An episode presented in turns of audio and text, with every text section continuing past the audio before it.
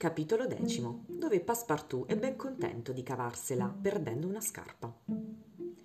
Nessuno ignora che l'India, questo grande triangolo rovesciato, la cui base è a nord e il vertice a sud, è costituita da una superficie di 1.400.000 miglia quadrate, sulla quale è distribuita in modo diseguale una popolazione di 180 milioni di abitanti ma il governo britannico, che ha un governatore generale a Calcutta, governatori a Madras, Bombay, in Bengala e un vice governatore ad Agra, esercita un dominio reale su una parte appena di questo immenso paese.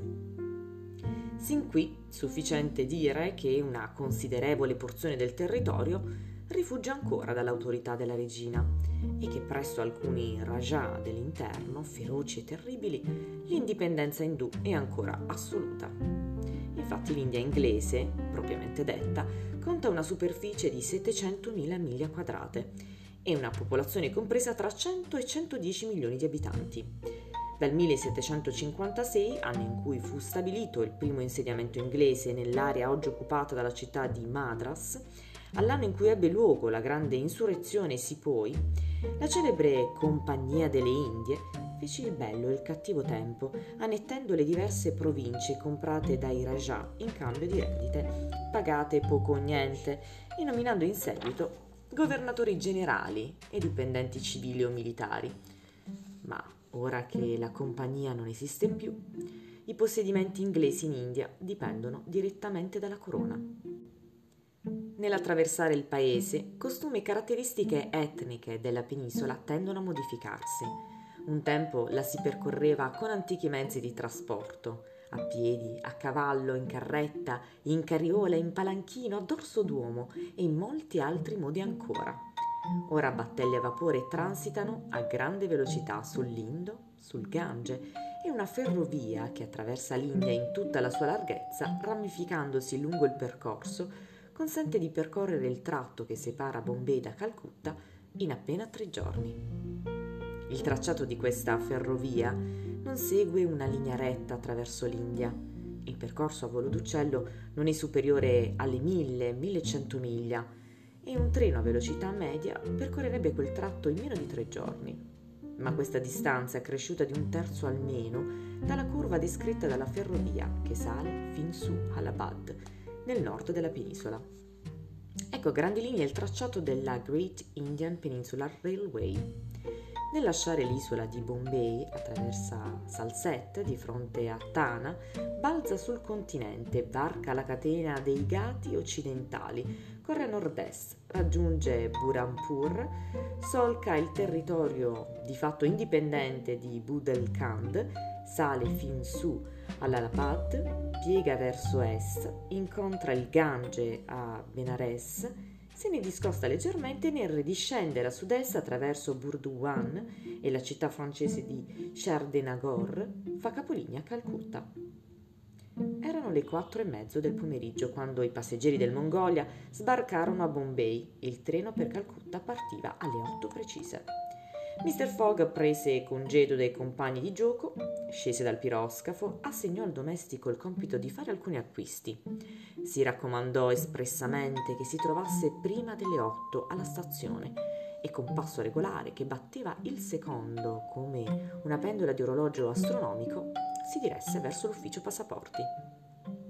Non pensò nemmeno per un attimo di visitare le bellezze di Bombay né il municipio della città, né la magnifica biblioteca, né i forti, né i dock, né il mercato del cotone, né i bazar, né le moschee, né le sinagoghe, né le chiese armene, né la splendida pagoda di Malabar Hill, ornata da due torri poligonali. Non era interessato né a contemplare i capolavori di Elephant, né i suoi misteriosi ipogei nascosti a sud-est dalla Rada, né le grotte caneri dell'isola di Salsette questi incredibili resti d'architettura buddista. No, niente. Nell'uscire dall'ufficio passaporti, Phyllis Fogg si recò con tranquillità alla stazione e là si fece servire la cena. Il maître d'hotel si sentì in dovere di raccomandargli, tra le diverse pietanze, una certa fricassea di coniglio nostrano, di cui decantò le qualità. Phyllis Fogg accettò la fricassea e la gustò coscienziosamente, ma nonostante la salsa speziata la trovò pessima. Suonò al maître d'hotel. Signore, gli disse guardandolo fisso negli occhi, è coniglio questo? Sì, milord, rispose con fare sfrontato il filibustiere, coniglio della giungla. E non ha miagolato quando lo ha ucciso questo coniglio? Miagolato? Oh, milord, un coniglio? Vi giuro che. Gentile signore, riprese freddamente Mr. Fogg. Non giurate, ricordatevi questo. Un tempo in India i gatti erano considerati animali sacri, bei tempi. Per i gatti, milord? Anche per i viaggiatori, credo di poter dire. Fatta questa osservazione, Mr. Fogg continuò tranquillamente a cenare. Nel frattempo anche l'agente Fix era sbarcato dal Mongolia ed era corso dal capo della polizia di Bombay, al quale si era presentato come detective, raccontando la missione di cui era incaricato e la sua opinione sul presunto autore del furto. Aveva per caso ricevuto da Londra un mandato d'arresto? No, non aveva ricevuto niente. Il mandato, infatti, partito dopo Fogg, non poteva ancora essere arrivato. Fix ne fu disorientato. Cercò di ottenere dal capo della polizia un ordine d'arresto per Fogg, ma l'uomo rifiutò. La vicenda riguardava l'amministrazione metropolitana e soltanto questa poteva legalmente emettere un mandato. Quella severità di principi, quella rigorosa osservanza della legalità è perfettamente in linea con i costumi inglesi, che in materia di libertà individuale non ammettono alcun arbitrio. Fix dunque non insistette e comprese che era necessario rassegnarsi ad attendere il mandato, ma decise che durante la sua permanenza a Bombay non avrebbe perso di vista un minuto l'impenetrabile furfante. Era certo che Phyllis Fogg si sarebbe fermato, e sappiamo anche Passepartout che ne era convinto, dandogli in questo modo il tempo di ricevere il mandato. Ma dopo gli ultimi ordini ricevuti dal suo padrone, scendendo dal Mongolia, Passepartout aveva ben compreso che a Bombay le cose sarebbero andate come a Parigi e a Suez e che il viaggio non sarebbe terminato, ma sarebbe, al contrario, di certo proseguito almeno fin quando non fossero giunti a Calcutta e forse anche oltre e cominciò a chiedersi se la scommessa di Mr. Fogg non fosse davvero una cosa seria e se la fatalità non l'avrebbe infine trascinato, lui che voleva vivere a riposo, facendogli compiere il giro del mondo in 80 giorni. Nell'attesa e dopo aver acquistato camicie e calze, gironzolava per le vie di Bombay affollate di europei di tutte le nazionalità e di persiani dai capelli appuntiti, bagnani dai turbanti tondi, sindi dai berretti quadrati, armeni in abiti lunghi, parsi in mitra nera. Si celebrava infatti una festa di questi parsi, o ghebri che dir si voglia, diretti discendenti dei seguaci di Zoroastro, i più industriosi, civilizzati, intelligenti e austeri tra gli indù, e alla cui razza appartengono attualmente i ricchi negozianti indigeni di Bombay. Quel giorno celebravano una sorta di carnevale religioso con processioni e giochi, nei quali figuravano baiedere, vestite di garze rosa con broccati d'oro ed argento, che danzavano meravigliosamente e con perfetta decenza al suono di viole e tam tam. È superfluo dire che Passepartout osservava quelle curiose cerimonie con occhi e orecchie ben aperti e che aveva l'aria, la fisionomia del più ingegno degli ottusi. Purtroppo per lui e per il suo padrone, del quale rischiò di compromettere il viaggio, la sua curiosità lo trascinò più lontano di quanto convenisse. Infatti, dopo aver assistito a quel carnevale parsi, Passepartout si diresse verso la stazione, ma giunto all'altezza della meravigliosa pagoda di Malabar Hill, ebbe l'infelice idea di visitarne l'interno.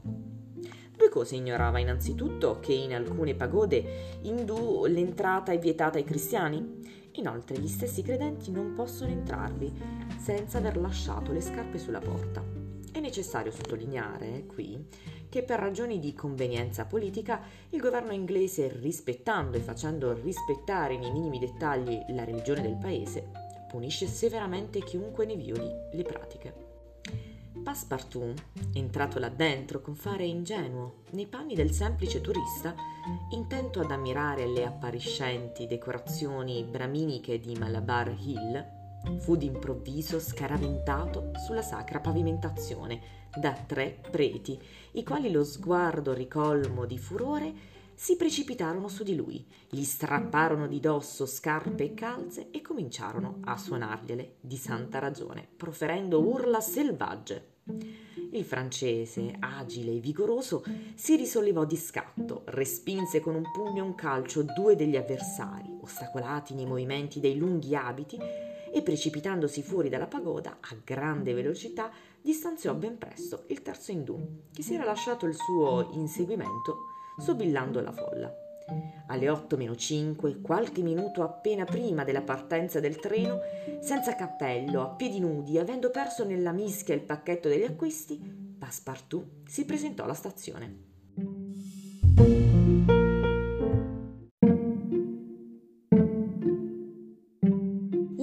Lungo il marciapiede di partenza si trovava Fix, il quale avendo seguito Fogg in stazione ed essendosi reso conto che quel furfante avrebbe lasciato Bombay, aveva immediatamente deciso di accompagnarlo a Calcutta e anche oltre, se fosse stato necessario. Passepartout non vide Fix che restava all'ombra, ma Fix sentì il racconto delle avventure che Passepartout riassunse in poche parole al suo padrone. Mi auguro che non vi accada più, rispose con semplicità Fogg, prendendo posto in uno dei vagoni del treno. Il povero ragazzo, a piedi nudi e molto avvilito, seguì il padrone senza pronunciare parola. Fix stava salendo su un vagone separato quando una considerazione lo fece indugiare, modificando repentinamente il suo progetto di partenza.